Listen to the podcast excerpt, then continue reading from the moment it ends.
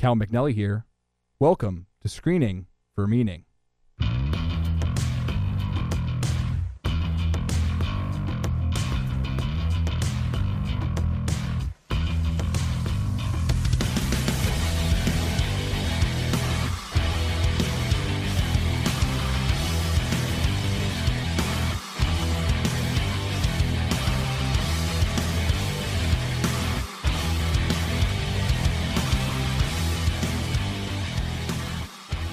Welcome back, ladies and gentlemen, to another episode of Screening for Meaning. Thank you again for joining us this week. Really excited to talk to you about what we have this week. movie we're reviewing is called Jackass Forever. It came out in 2002, this February. Uh, the director is Jeff Tremaine and is produced by Jeff Tremaine, Spike Jonze, and Johnny Knoxville. And is starring Steve-O, Johnny Knoxville and the entire crew as themselves. There's no characters in this movie except for the characters of the people in real life. They're not using a pseudonym or, or playing a role. They're actually themselves. And if you're not familiar with this franchise, uh, it's been around for a while. It started out as a TV show on MTV in the year 2000, and then it came out with their first movie in 2002. And they've had a uh, bunch of movies since then and some TV shows and a Shark Week special. It's been a very popular series, uh, perhaps better than the Marvel Universe. Some are saying, some are saying, I've heard it. But this series, uh, wh- kind of what the gist is, is this group of, of all guys, and they're, there's introduced a, a new crew in this uh, latest one. We'll talk about that later, but all guys, and they do these ridiculous, uh, self, sometimes self mutilating tricks and uh, hijinks and pranks and put themselves in these ridiculous situations. And it's kind of a skit style presentation. So there's no unifying plot or themes or storyline. It's just uh, a bunch of skits and uh, dangerous stunts performed back to back to back. And it's been that way since 2000. And it's a very interesting uh, way of shooting a movie because there's not a lot of movies like that. Most movies are not in a skit style format. Not really, you know, that's when you think about a movie, you don't just think about it. That's more of like a TV show, right? So you know this going into the Jackass movie Forever. This movie's called Jackass Forever. You know what you're getting, uh, but you know, you know you're not going to get the traditional movie. But that's okay because you're mostly very familiar with this, how the how these guys work, and actually how what kind of people they are. You know how how they approach these stunts, what kind of crazy stunts they're do, do, done in the past, and then perhaps you're excited to see what they're going to do this time. And that's kind of the the gist of these shows. They're always trying to up the ante, right? Always trying to to do it bigger, badder, louder, more painful than the last time they shot it. So uh, it's been around for a while and has a bunch of very loyal fans. I think I think s- people seek out this type of content they enjoy. And that's kind of what I want to talk about. We're talking the culture and wh- what this says about our culture when you look at the Jackass franchise, it's been around for a long time, but it's been incredibly popular for a long time. And why is something that doesn't have a plot or a story and is actually, and I'll be honest, not very emotionally or mentally taxing? It's not hard to follow what's going on. You see these gruesome acts, these incredible stunts. Obviously, obviously beautifully shot. The budget is is great for this film. They have they go to a bunch of different locations, a bunch of different sets every set uh, characters have these intricate costumes and they are it's very funny and well well edited and well written well organized of course but it's not hard to follow what's going on. You just see what's happening on the screen and you're you can admire the absurdity of it and the pain these people are going through.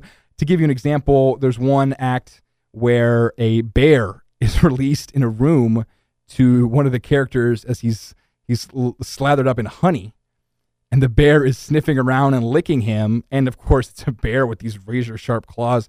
And just when it's about to probably cut him up, they pull the bear out. And it's funny because you can see his reaction. He knows he's not going to be in really danger. They can pull the bear when the when it gets too close, but you can feel the tension. You can feel his fear, and it, it is funny in this way because you know he's safe, and so it's okay to laugh at. But why is this exciting? Why is this this edge, this content that's it's not hard to understand, but it is still shocking and entertaining. Why is that exciting to watch? Why is that something people are willing to pay money for, go to a theater to see? I think, especially in this year, but also since 2000, since this year, since that time, that 22 year period, I think people really are looking for something that they can enjoy without feeling preached at or talked to. And uh, and I was thinking about this.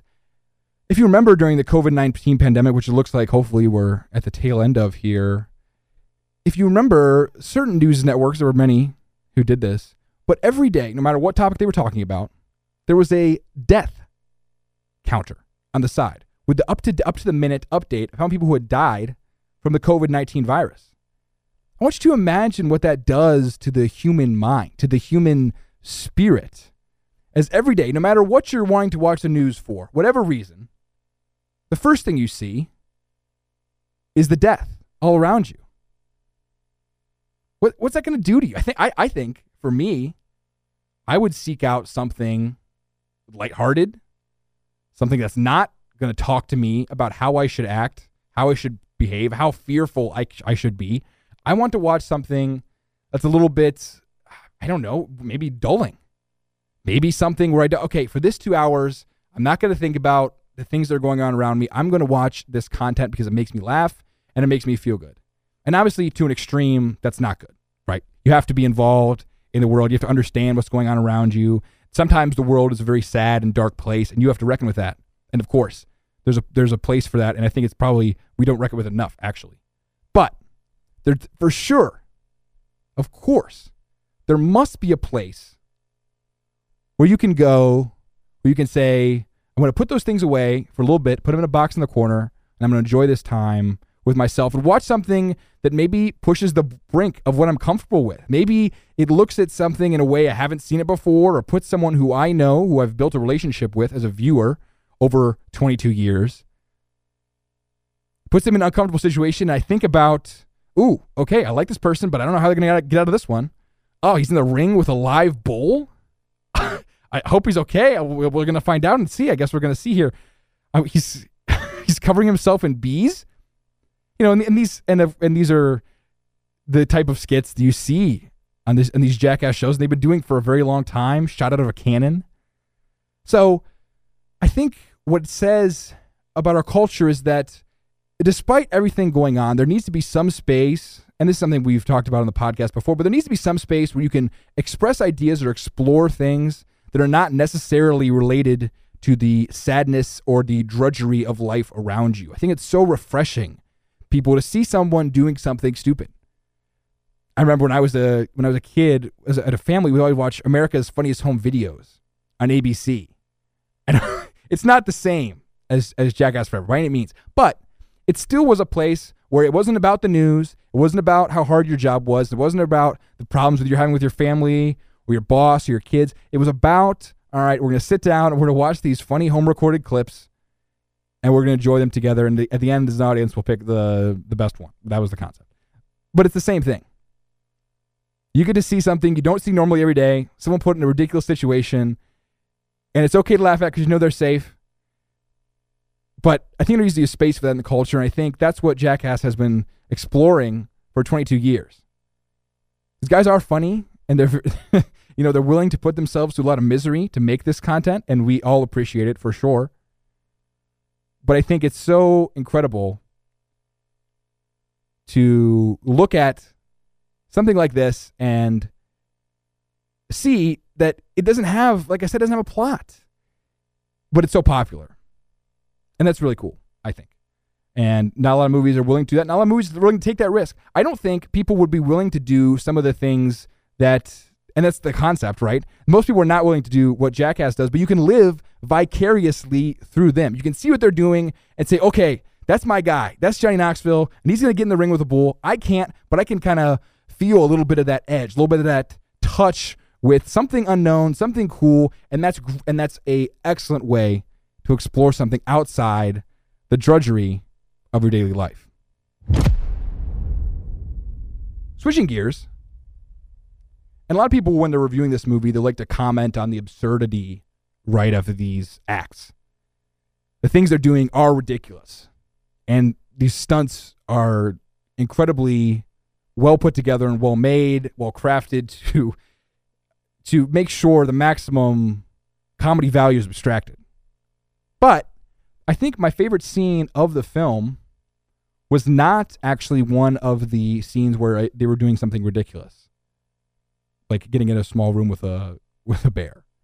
My favorite scene was when, towards the end of the movie, uh, Johnny Knoxville, who is like I said, is the producer and director and one of the main creators of this franchise since the beginning. He's been there for the entire time, and this is the last one. So they kind of were, they were kind of getting ready to send him off, right? And one of his classic skits is to get in the ring with a bull and take the charge of a bull.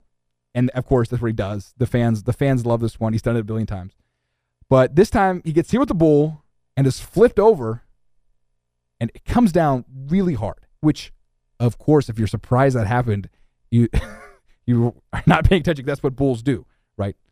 But for a moment, and, and they and they shot this perfectly.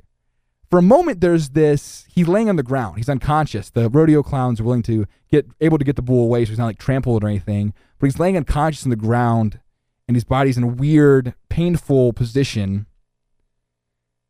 And you're seeing this and you're actually for maybe the first time in the movie you're like oh shoot. Is, is he going to be okay? Man I don't, I don't know. He's, he's johnny knoxville's no spring chicken at this point. He's been doing this for 22 years taking brutal shots for 22 years and now he's here and he's in the ground, in the dirt. Is this how it's going to end? Is this how it's going to go out? Johnny Knoxville hurt. And, you know, there's a shot of his friends, including Steve O, who's been another one who's been there since the beginning. And you're you're sitting there and you're wondering, you know, is he going to be okay? And you can see the concern in the director's eyes, in Steve O's eyes, and the other crew members' eyes. Is I, you know, I don't know. That looked really bad. And for a, for a brief moment, you can kind of feel their pain and their camaraderie. They're, you, you, they've done these things together for so long. They've pushed each other, right? That's one of the main concepts of the show. Every, every skit, the, the rest of the crew tries to get the member who's involved in the ridiculous act, like the uh, airbag sofa. They try to put the smallest guy on the airbag sofa. So he goes up the highest, right? They want to make every trick and every every skit as intense as possible. So that's part of the MO of the show. But at this point now, they wonder, they sit for a second, they realize, I don't know, maybe we pushed it too far. Maybe Johnny Knoxville should not have gone with the bull this time. But then Johnny Knoxville's okay. He, they get him up and he broke some bones and he's severely concussed. But he survives and is able to complete the rest of the film. But you can see for a moment the camaraderie that had been formed in doing brutal and difficult things. Something about doing hard things together makes people connect in a way that they otherwise probably couldn't be. I'm sure you've known or noticed in your life if you're in a team or a group or some kind of project together and it's difficult or you struggle or you make everybody makes a mistake or something happens that makes it hard to finish, but you find a way to get it done as a group, forever, you could see that person in 20 years and have a, interesting comment, comment or a conversation or, ah, remember when that thing happened? Everybody has an experience like this. And I think it was so cool to see that kind of come to life through these characters. By the way, we don't know. Don't know who they are, but you could see the human emotion in when they were having real fear about their friend. I wonder if this is something, as I was thinking about this movie, as a society, as a culture, that we can develop. Something we could use to make our world and our country a better place. A lot of people are very, especially in the COVID era, a lot of people are very isolated. They don't do a lot of hard things, A, and I don't do a lot of things together. They're kind of they're I'm kind of pushing away the difficult things, and I'm going to stay in my little box, literally, and eat and just pick up the food. I'm not going to walk out and have to interact with someone. I'm going to order something on my phone. I'm not going to go to the store and try something on. I'm not going to go, especially to a youth group or a club or volunteer. Are you kidding me? I'm going to stay here. And there's something about the loss of that. I think I think people need difficult experiences and I think they need to experience it with the group so they can can do it. I think sometimes if you're going to do something hard and you do it alone and you're struggling, what do you do? You're alone. You don't have anybody to lean on or a skill that someone else had who can help you. But if you're with a group and you're doing something hard, you can say, "Hey, I really need help with this," or "Hey, this is tough," or you know, you can you know convey that somehow to someone you're doing a group with. You're you're in the group with, but um, when you're alone, you can't do that. And so I think we're, we've missed something in these last couple years that I think was present in a larger way a long time ago, but even before the pandemic, and now I think it's almost gone. And when you're when you're thinking about how do I how do I make myself a better person? How do I improve an aspect of my character? How do I develop a skill? The best way, of course, is to take a class or talk to someone about learning that thing if you're if, if you want to learn something, of course you could research it yourself. But then what are you going to do? You're going to watch a YouTube video of someone else talking to you about it. Why wouldn't you skip that step? Go talk to someone in real life if you can. Do something hard together so you both can get a benefit at the end and you'll both be better for it.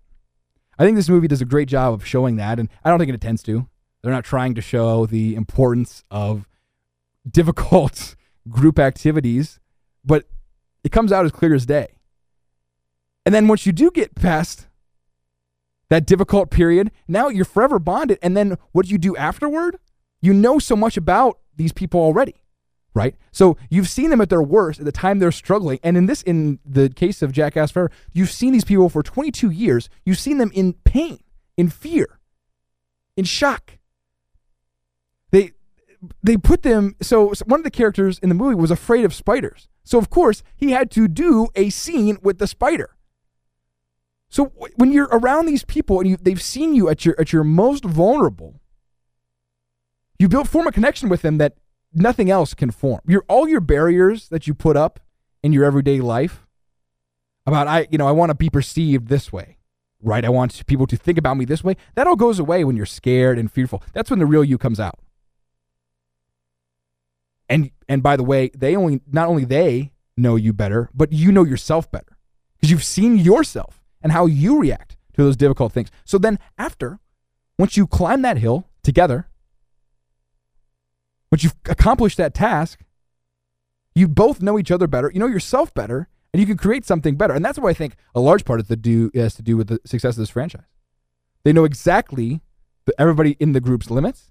They know exactly how far they're willing to push when they need to be pushed, when they need to be held back for maybe doing something too crazy. And that's an amazing thing. And you can really feel it. And I don't think I don't think you went into the theater thinking that's what you're gonna see, but I saw it as clear as day. Those the people in that group, they do love each other. They do. And you wouldn't think that bears and bees and the other uh, frankly disgusting things that they do, this movie's not for kids.